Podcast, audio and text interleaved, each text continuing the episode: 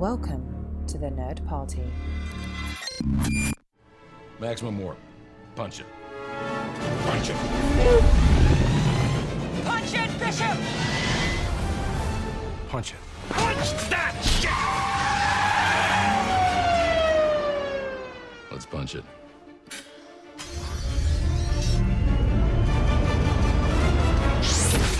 Hello, everybody. Welcome to Punch It, episode 58. My name is Charlene Schmidt, and with me, as always, is Tristan Riddell.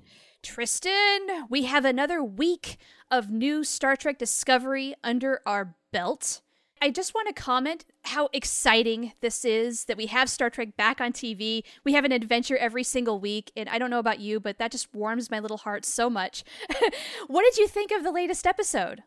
Uh, this latest episode I felt was very much on par with the previous two, and that's a very high bar to reach because I loved the mid-season finale and the mid-season premiere, and so this one was I felt like a little bit more subdued with the action, but I think you and I were talking right after the episode aired, and I was kind of just like, ah, I don't know, I felt like this was a little slower, and you're like, no, no, no, it wasn't slow it might have been slow with action, but it was definitely amped up with emotion and intensity. And I started reflecting on that. I was just like, yeah, you're right. I feel like I was a little, I was so, I was still ramped up from the previous two episodes that it was hard for me to kind of go back down for this episode to really appreciate it. But after we talked, I was just kind of like, oh, yeah, okay, Char's making some good points here. well, thank you. Yes, I definitely felt like this was a much more emotionally heavy episode. And even though we're talking about new content, I'm going to try and stay as spoiler free and as general as possible, just in case, because the people who know what we're talking about are going to know what we're talking about. And if you're oblivious, so be it. Poor Michael Burnham. I'm feeling so hard for her right now. She is going through so much, all the things that she is facing. Holy freaking cow. I do not know how she's holding it together this is an underrated personal journey that we're experiencing with Michael Burnham because it's, for the most part, I mean, in previous shows, you have lots of personal journeys. That's the appeal of Star Trek, but you have like eight of them all together at once that you explore over seven seven years. This one, I feel like Michael's personal journey is at the forefront and the focus, and even though I myself have said, like have said previously, oh, is Michael really the protagonist? Is she not? I feel like they're spending more time with Lorca, and with this second half of the season, I feel like we're really exploring it hardcore and in a better way than what we did on the front nine. And it's very interesting territory for Star Trek because yes, you know, like with Jean Luc Picard, we had his his episodes with the Borg and him getting out of that and regaining his individuality. And, you know, like with Janeway, we had her dealing with depression and trying to get her crew home. And with Sisko, we had him dealing with the, with him being a religious figure. And the, like these were all personal journeys. But this, I'd say that the Michael Burnham one is so much of a roller coaster. And I'm getting a newfound appreciation for it. Nice. Uh, we're definitely getting a very intense narrative. And I do think that Michael Burnham is, in the end, going to be the hero of our story. I think so too, because I'm still not 100% convinced that we're going to get Lorca in season two. Right? I'm getting vibes. Yeah. I want him to be in season two. Do you? See, I think depending on how this all shakes out, because we're building in the intensity and it's just starting to teeter like if when you're on the roller coaster we've been going up up up up and now we're just barely on the edge where we're teetering over and we're to plunge down in these last four episodes that we have ahead of us. Who knows what's really going to happen? It might be okay that Lorca is going to be out of the picture depending on if he goes how he goes. Uh, and maybe that creates room for Burnham to reascend in Starfleet. Who knows, man? Who knows? Well, I feel like having a 2017 2018 TV mentality, it's hard mixing that with old Star Trek mentality because you know like when you got a show like say you got Voyager, Deep Space Nine, Next Generation, everything like that, you were presented with seven characters. You're like, okay, here are the characters we have. These are the characters that we're going to follow for the for the show's run. Every once in a while, you'd have a crew death like Jadzia or or Yar or something like that, or mm-hmm. or Kes moving on. There was always one that that moved on. Yes, and it was always behind the scenes stuff that perpetuated that Yes, for the most part, absolutely, for the most part. But with this one, because it's this is Star Trek in 2017 slash 18, you can't get close to any one character because that's where people are saying like, oh, it's like Game of Thrones in space, and because you never know who's going to die next. But the thing is, though, is that I still am holding on to that old Star Trek belief because I want Lorca in season two, I want Ash in season two, I want Culber in Yeah. season two, I want all these people in season two because I want to follow their journey for years to come, and we're not always going to get that. No, you're right. And we are just barely scratching the surface of getting to know these characters. So, yes, of course, we're clinging onto them as hard as we can, saying, no, no, no, don't go. But honestly, there were not too many surprises in this one for me. I, I knew Ash Tyler's true identity. I mean, they hinted at that more enough to where if you have half a brain, you can figure that one out. Oh yeah. And then with the reveal of the Emperor, my dreams came true. It's who I thought it was and hoped it was. So that was great. And it looks like we're going to see more of that next week. So uh, I'm I'm excited and I, I just really hope that we don't have tons and tons of unaddressed loose ends because there's so Yeah. much going on and we are running out of time. Yeah, we only have what four episodes left. Four episodes. That's really not that much, and yet it is. So, depending on how explosive these last four hours are, is going to dictate whether I'm going to be absolutely blown out of the water or a little mildly unimpressed and unfulfilled, honestly. From a personal standpoint, I feel like we're finally getting the Star Trek show that we were promised. Yeah. in this in in chap at the very end of season one uh, uh, chapter one and the and the beginning of chapter two i feel like this is star trek for the new age this has a great mix of nostalgia and continuity as well as creating something new stylizing it on your own with you know with a with a new sensibility and having true arc storytelling true serial tor- storytelling because you and I had a conversation on the show uh, weeks and weeks and weeks ago about how Discovery was not as serialized as we thought it was going to be, but I feel like we're finally getting there. In hindsight, that conversation might have been a little short sighted just because we had no idea the rest of the road that we're in for, and we still don't. So, you know what's going to be really fun is when we're done with the first season, I cannot wait to binge on the whole thing straight through. Yeah. Because at the end of this episode, I just thought, oh my God, I want more so bad. I was mm-hmm. really super hungry for more. And you know what? There were times when I didn't feel that way about episodes of Discovery, but whew, the intensity has definitely kicked up a notch. And I'm very curious to see how everything is going to resolve or not. We'll see with this first season. So, that all said, though, we have a bigger topic at hand than just talking about Discovery. We could do that all day, but Ceti Alpha 3 takes care of that quite handily. We're going to go to our wheelhouse, one of our old mainstays. We're going to go trekking back to the Delta Quadrant and talk some Voyager. And if you're tuning out at about this point in our episode, hang on because guess what? We're going to talk about sex. and if that didn't bring you back, there's no hope. Yeah, we're uh, what we're talking about today is we're doing something that we we haven't done in a little bit, but we used to do all the time on our old show, and that is we're going to be doing an episode rewrite of the episode Elogium. And what we normally do with episode rewrites is we find something that eh, you know it wasn't the worst episode, but also wasn't the best episode, and I feel like Elogium kind of kind of falls in that route. And also, uh, a side note: on the day that we're recording this is the 23rd anniversary of Voyager's premiere, and we just had to do something Voyager related for this week's episode. We really did. It just kind of happened by coincidence, but here it is 23 years ago. I can't believe we're that old. it's pretty crazy because I remember the advertisements for this. I remember, Oh, yeah. you know, like all the commercials and the the prep and the uh, and the anxiety of whether or not it was going to be good, and loving that we were going to continue to have two Star Trek shows on the air at the same time. And I remember Oh, yeah. being a wee lad when it came out, and because I am 31 now, and so that that means that. I was I was quite young when it came out, but I was a perfect age to be jazzed about Star Trek.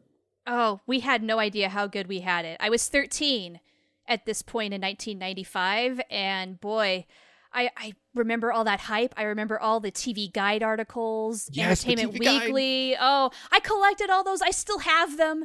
Oh my gosh. yeah, that was quite the heyday. It- there was just so much excitement behind Voyager, and I still love it to death. So I'm always excited to talk Voyager. Now, for people who don't necessarily remember the episode of Logium, uh, we, we always recommend, uh, you know, like going to Memory Alpha, checking it out, or watching the episode. But of course, we talk about it in a way so you don't have to do that.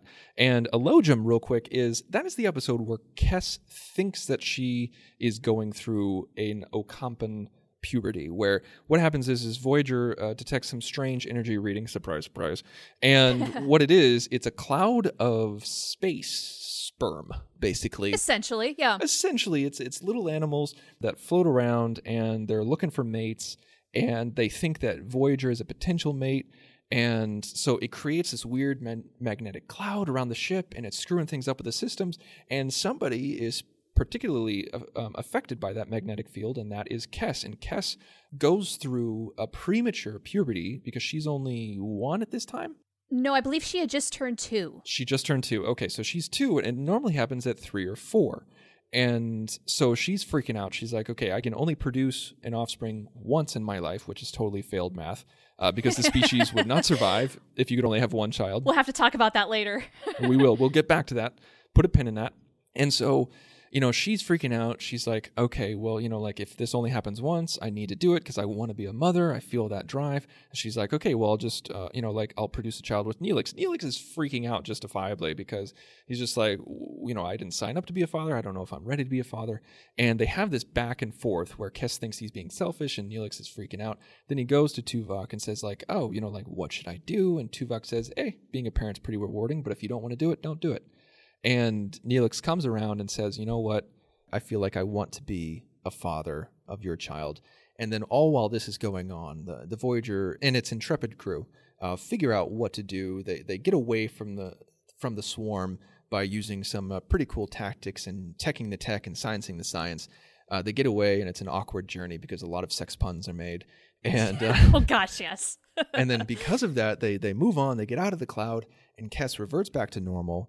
Is didn't go through puberty, and the doctor says that she still has the opportunity to do it in the future. That it was a false elogium, and so everybody's happy. And there we go. There's the episode. they lived happily ever after the end. See you next week. so, yeah, a lot of sex in both the A plot and the B plot. Now, I definitely think that the Kes and Neelix dilemma about whether to have a child or not is by far the more interesting aspect of this episode. Do you agree?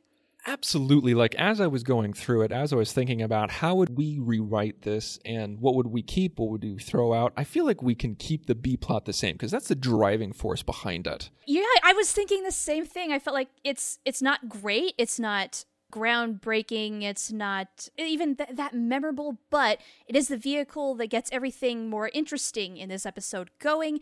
It can kind of just sit there as it is. We don't have to do anything, and if anything, it needs more sex puns. oh my gosh.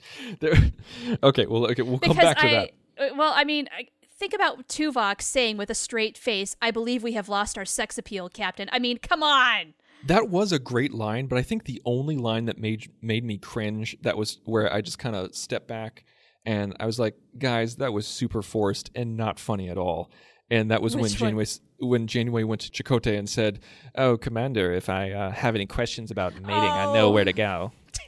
right? Well, why don't you just hang out in the ready room for a little while and find out? Oh, it was so forced, and I was just like, Yeah. "Really, really, guys?" You're Cringe. right. That one, yeah. I mean, they were definitely playing with the Janeway and Chakotay flirtation there. Because Chakotay was ultimately the one who figured out how to, um, forgive the phrase, play with the space sperm so that they'd eventually go away. Oh my gosh, I very much was just like, you know what? I need to call HR. I feel, I feel weird. I feel- Not comfortable. Not comfortable. and what sucks is that Chakotay is basically the HR in that department. He is. So you're talking to HR. He's not going to do anything about it. That's a bad situation. Get out of there. All right, let's pull out the whiteboard and try to figure it out. So, Kes and Neelix. If we're keeping the B plot, does that mean Kes is going to still go through an early elogium? That's the problem I was having because I felt like I really loved the premise of this this episode, and overall, I did enjoy it. I do think it's a good episode. It just I think this is actually the episode that got Kenneth Biller his spot as executive story editor. And because it was a script originally written by Jeri Taylor, and then Kenneth Biller was brought on, at least I think it was Kenneth Biller. Uh, Kenneth Biller was brought on to kind of do a rewrite from her original script, and they loved it so much, they're like, boom, you're hired. Please be the script editor, story editor. And so it has merit. It's good. It, it's just there was something there that was just, I feel like they could have driven it a little harder, a little farther. Yeah. And I think that's my main complaint is that this one, this one could have set up some really cool lasting effects. And it did for a little bit, like with the Naomi Wildman storyline. You know, like we found out that Yes, this was the episode we find out she's pregnant. that's right, Samantha is pregnant with Naomi, and so we're going to see that. And like they set up the conversation of, is this going to be a generational ship? Is it not? Should we let people fraternize? Should we let people have babies? And Jane was like, well, we can't ask them not to. And so I just feel like, and I think that one major issue that people have with Voyager is, of course, and it's been said thousands and millions and billions of times before, is the reset button. That a lot of people hit mm-hmm. the reset button, and that it should have been explored a little bit more with relationships, with babies, with things going on. And so I want to keep the Samantha storyline, but also at the same time, maybe delay it a little bit, set up the babies, delay Samantha revealing that she's pregnant, and let Kes go through with it. You really want to delay Samantha even further than she did because we're already into season two here. It's been so, several months. Delay like an episode or two is what I mean.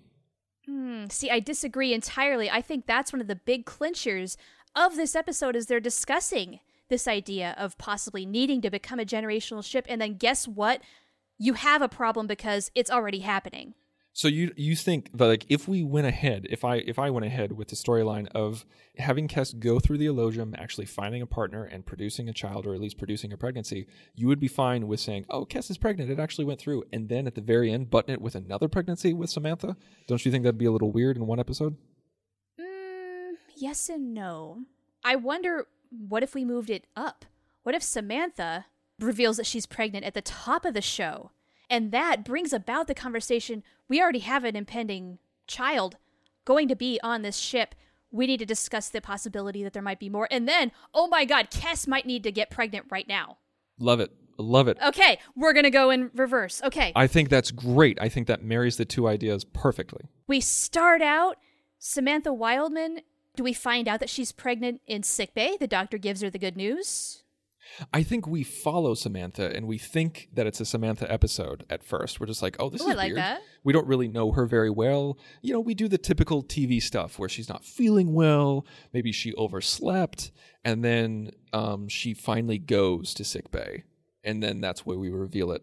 Okay, okay. And then maybe we get a little bit of her backstory where we know that she's married and she and her husband had been trying, and then all of a sudden they're stranded out here, and then lo and behold, oh, guess what? Now you're having the child because that's how the universe works. Now, what if instead of the audience finding out in sick bay, we're all guessing? We can all guess that on what's going on, but we don't actually find out where the doctor says, like, yeah, it's true. This is something you're going to have to deal with. I definitely recommend you going to the captain when you're ready. And then we find her, we, we go with her to the ready room. Okay, that's going to have to be written carefully, of course, because TV loves to give away too much. You know, usually the woman passes out or she, Yeah. in mid conversation, has to run to the restroom and throw up because of morning sickness, something like that. That's just a dead giveaway. Oh, she's pregnant. Right, right. I want it to be something where she's just not feeling well, where it's uh-huh. not, we don't see her throw up, we don't see her pass out, we don't see her have weird cravings. Ooh, what if she's just on the bridge and she just she looks tired. She doesn't look well. And Janeway just says, "Why don't you go to sickbay? Not a whole lot is going on. Get yourself checked out. Maybe there's something going on with you." I don't necessarily want to start with her being with Janeway already. I want to kind of hmm. follow. We think it's a day in the life, but then it just goes boom. Then it culminates with Janeway finding out. I feel like that's Okay. kind of a weird bookend. All right, or I mean, maybe it's not even Janeway's insistence. Maybe it's just Samantha. Like, I just don't really feel up for a whole lot anymore. I'm really tired and lethargic, and I want to find out why. So she goes to the doctor on her own volition, and then, oh, okay, this is what's happening. Yeah, yeah, I think so. I feel like, and you can phrase the conversation between the doc and Samantha in a way where, because this is early doc, he can be somber and weird and have a bad bedside manner, and no one would think twice of it. It's absolutely true. And so he could be like, "Yes, this is exactly this is what we feared, or this is what you feared, or this is what you suspected, or something like that." Cue the dum dum dum music. yeah, something like that. Like this is this will be, need to be addressed, and you will need to inform the captain, or something like that. Like depending I on like like it.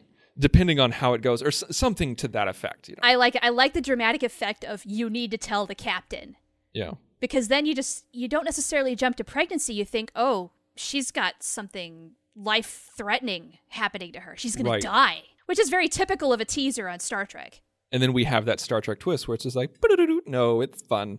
Um, with that, I think that's a great opener, and cue the music, and we can even start the same way where like Chakotay's walking around and he sees people fraternize. He sees people making out in the, in the turbo lift, and then he goes to Janeway and they have the same conversation, except it's added with. Uh, well, you'll never guess what I just what I just heard. Yes, maybe yes. She's having uh, a discussion in the ready room with Samantha right before Chakotay comes in. Mm-hmm. And then they have that discussion. So this discussion has to get a whole lot more serious, if you ask me, Yes, because the reality's here. The logistics. It's not so much like what are we going to do with these babies. It's logistically what are we going to do with these babies? Like, do Right. we need a nursery? Do, do like where would we put the nursery? Who would run the nursery? And you know, like, would people want to stay home? Would they want to stop being Starfleet officers so that they could stay home with their babies? Oh, that raises a really good question. I mean, I don't even think they ever considered that at all. Although, if you're a Starfleet officer, I mean, Starfleet officers tend to be so loyal that, of course, they're going to be dedicated to Starfleet. They're going to drop their kid off at daycare and do their duty shift. But not everybody's a Starfleet officer, and even then, It's true, the Maquis. and e- even then, you know, like people who are dedicated to their work and dedicated to their job, when life happens, it happens and they want to drastically change. So I feel like even Starfleet officers will have that question of do I stay home? Do I not? Yeah, do they dedicate themselves more to what will maybe eventually be a growing child population? Uh, Do we need to dedicate more people to things like growing more food and stuff like that? Where maybe, yeah, they're not necessarily directly running the ship at their station, but they're contributing in other ways. And in five years, are they homeschooled? Do we have a classroom that we need to set up? These are all like these are all kind of conversations that I think would have been cool to explore. And yeah, and who's going to teach them? Yeah.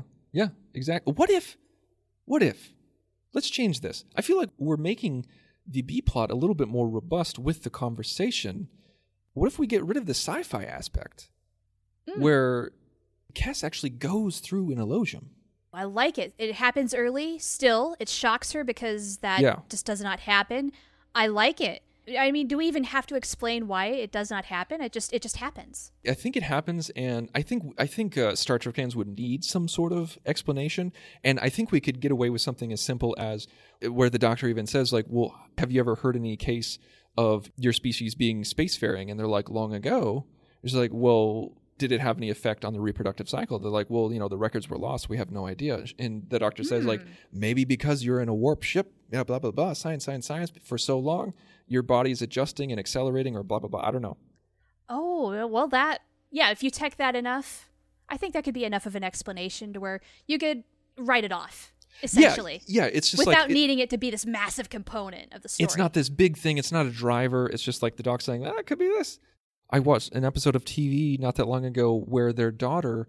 Uh, this was just set in present day, and, and their daughter had uh, went through puberty really early, and they're like, "What's going on?" They're like, "Well, all the hormones in the milk, man, it's screwing up people's cycles."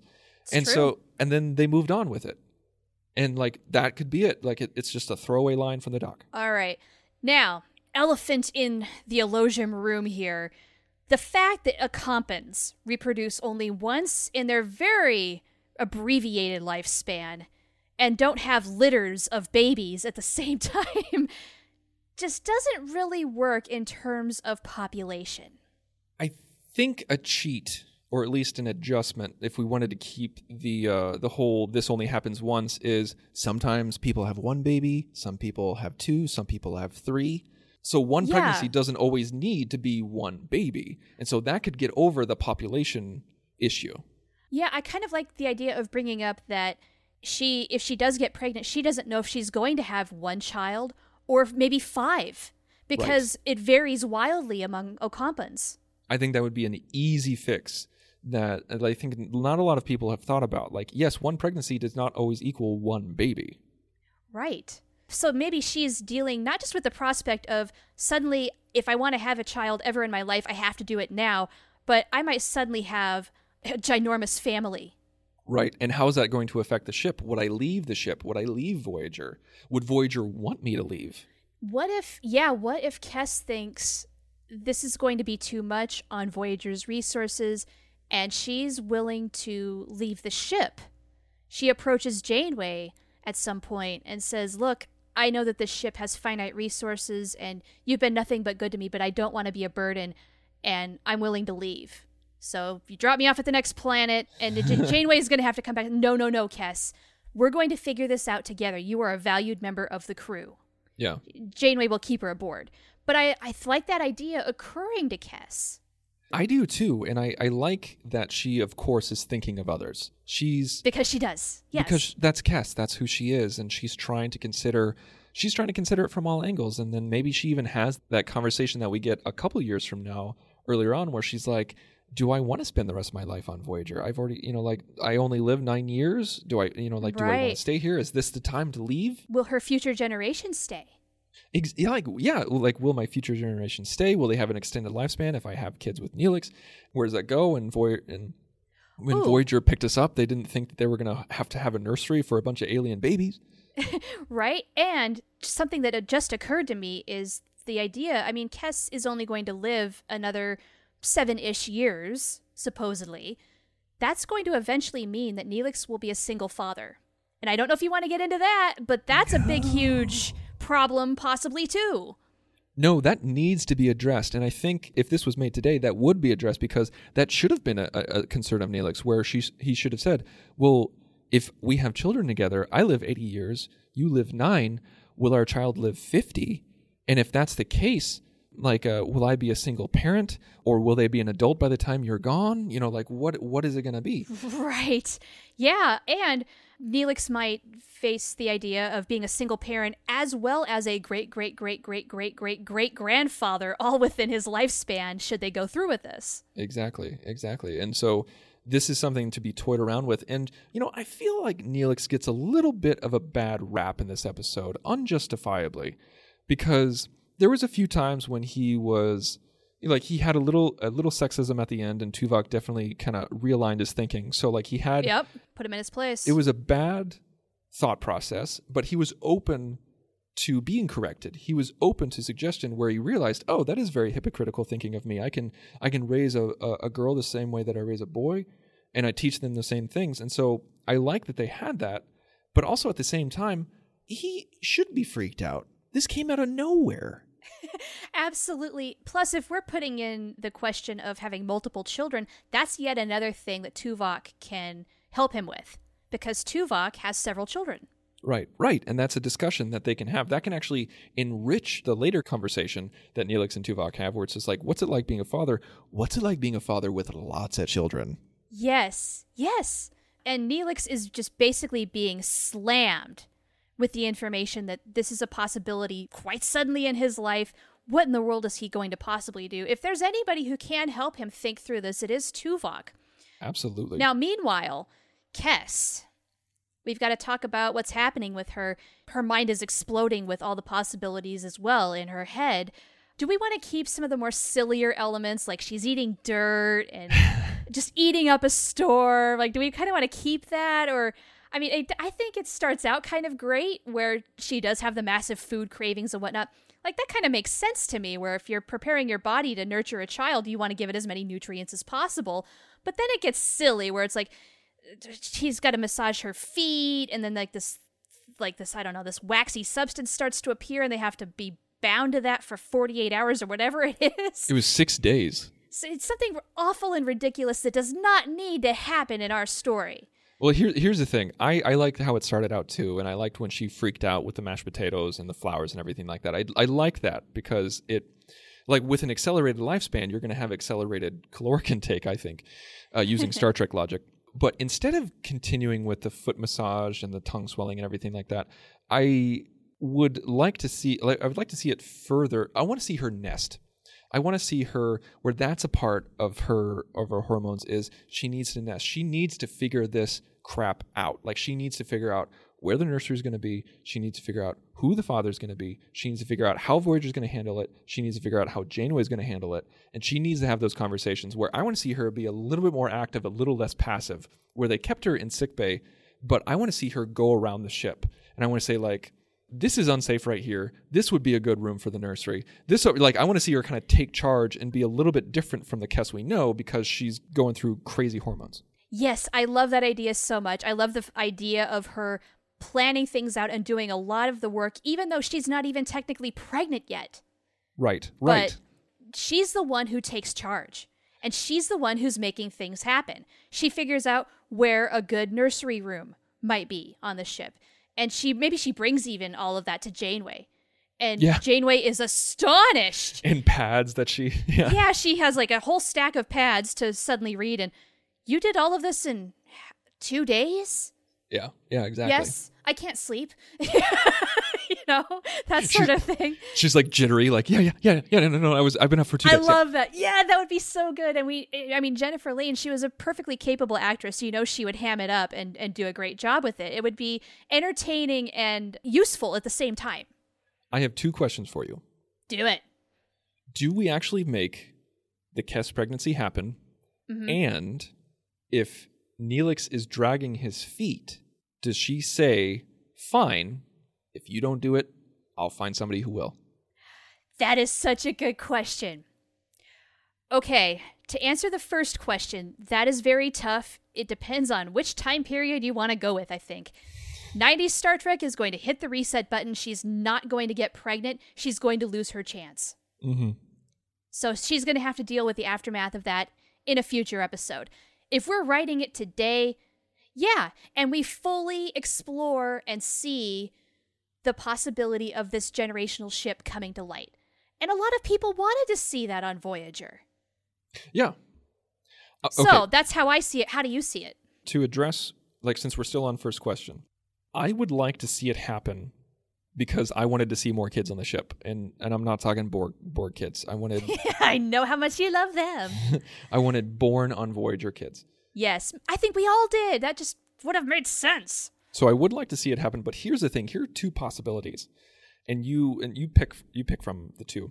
Okay. One possibility is that it actually happens, and we drastically alter the course of how the show goes. It depends on how this rewrite is. Do we rewrite it so it's all that it is? It's just a rewrite rewrite that fits within the pre-established canon, or do we rewrite it to kind of push a changing show forward? So here are the two ways that I'm thinking. It actually happens.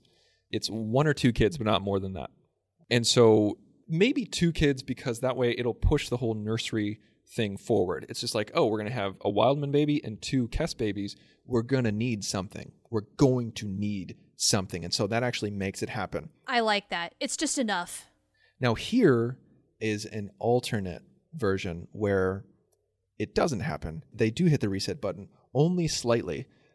Kes is completely forlorn. She feels horrible that she missed her chance because she very much wanted to be a mother. And it kind of creates a divide between her and Neelix, even more so, kind of begins the starts the beginning of a split between the two of them where she'll never quite forgive him for him dragging his feet and he she goes to Samantha and says I missed my chance but I want to help you as much as possible since you're alone Hmm. Well, that could have created an interesting relationship between Kes and Samantha Wildman. And then you have to consider does Kes leave in this timeline or not?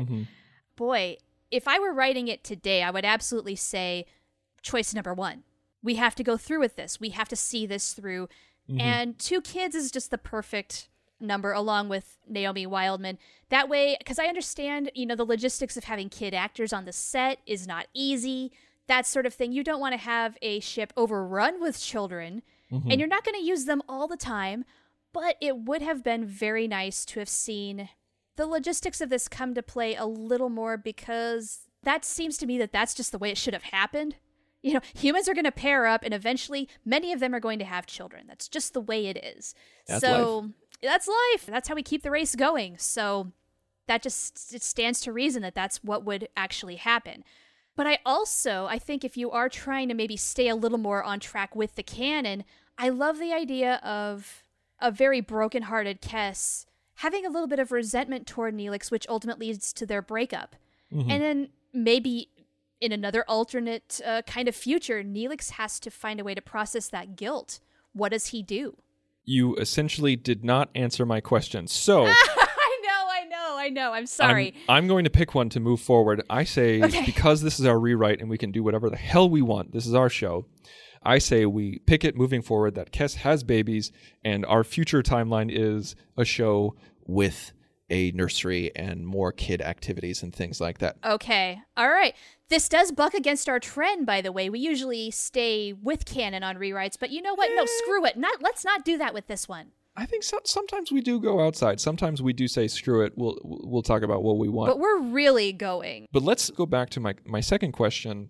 Do we have Kes give Neelix an ultimatum? And within that ultimatum, does she threaten to procreate or at least ask to procreate with Tom? Yeah. I mean, that whole thing is going on here right now, right? And this is before the big spaghetti fight. Mm-hmm. could have add it could add more weight to that, by the way. You know, I wonder if we ought to have a conversation with Tom and Kes where she's very frustrated with Neelix. She knows that she's running out of time, and he says, Well, I'll donate my sperm if you want a human donor. Where he just, he, it's, again, it's a friendship thing. He's willing to help a friend, even though there's some sort of possible behind the scenes mm-hmm. attraction going on here, but he just sees somebody in need. He's like, Well, I can help. What I would love to see is she's hormonal, she's angry, and she's fighting with Neelix, and she kind of says it off the cuff. She's like, maybe I'll get somebody else. And Neelix goes, like, who would you get? Huh? Huh? Would you, would you get Tom? Would you get Tom to do it? And she and she doesn't answer. She just kind of raises her eyebrows, and he storms off. and then Maybe I will. Yeah, a little bit of a maybe I will if you drag your feet. And then what if we have that conversation that you're talking about where Tom actually comes forward and he thinks he's being the white knight. He's coming in on his horse and saying like, "Oh, I will totally do it." And what if she just straight up smacks him and says, "You're an idiot," and then moves on? I could totally see that happening. And proof that Kes was really never considering it, nor would she ever accept it with Tom, and really was just angry with Neelix. Right. I mean, yeah, deep down, she does love Neelix. She does want him to be the father of the child, but ultimately, it's got to be his decision too. Yeah. He has to want to be a father, and that's a huge commitment. So, I mean, yeah, you have to make sure that we're portraying all the sides here. where I love that we're going through his motions of uh, understanding the weight of what he's going through, but as well as her. Yeah. Yeah. I think you know that that really emphasizes the great idea they had here, but they just didn't completely explore it fully. Now, can we fit this into 45 minutes? That's the big question. it'll be a jam-packed episode but i think i think we can and i would love to see the episode end with her pregnant and confirming that she's pregnant and neelix is the father and at the end of the episode they're converting some room that maybe we've never seen before into a nursery and that's the final credits I, I actually kind of wanted to bookend it where we started with uh, Samantha Wildman finding out she's pregnant, and then maybe at the very end, instead of it's uh, not Samantha coming to Janeway and revealing pregnancy, Kes comes in. Yep, I'm pregnant. okay i like that better i like that better Okay, there we go. That's the episode. there you go folks Jam packed and full of babies. Now, thank you so much for listening. And uh, if you like our stuff, if you uh, enjoy what we have to say, please take some time and go to iTunes and write us a review. If you give us a five star review, we'll mention you on the show. But if you you can give us anything, any star rating that you deem worthy. And uh, if you want to check out all of our other episodes, please go to thenerdparty.com slash punch it. And if you want to contact us, give us a show suggestion, see if there's anything that uh, you want us to talk about, you can go to the nerdparty.com slash contact, select punch it from the drop down menu, and fill out the form. It'll send us an email. And make sure to check out all of our other shows at the nerdparty.com. You can also find us on Facebook, on Twitter, and on Instagram. We're all over the place and on every single major service on where you listen to podcasts. And uh, next week, I'm excited because it's not going to be a rewrite, but we are going to punch it. Ready for warp, sir. Let's punch it.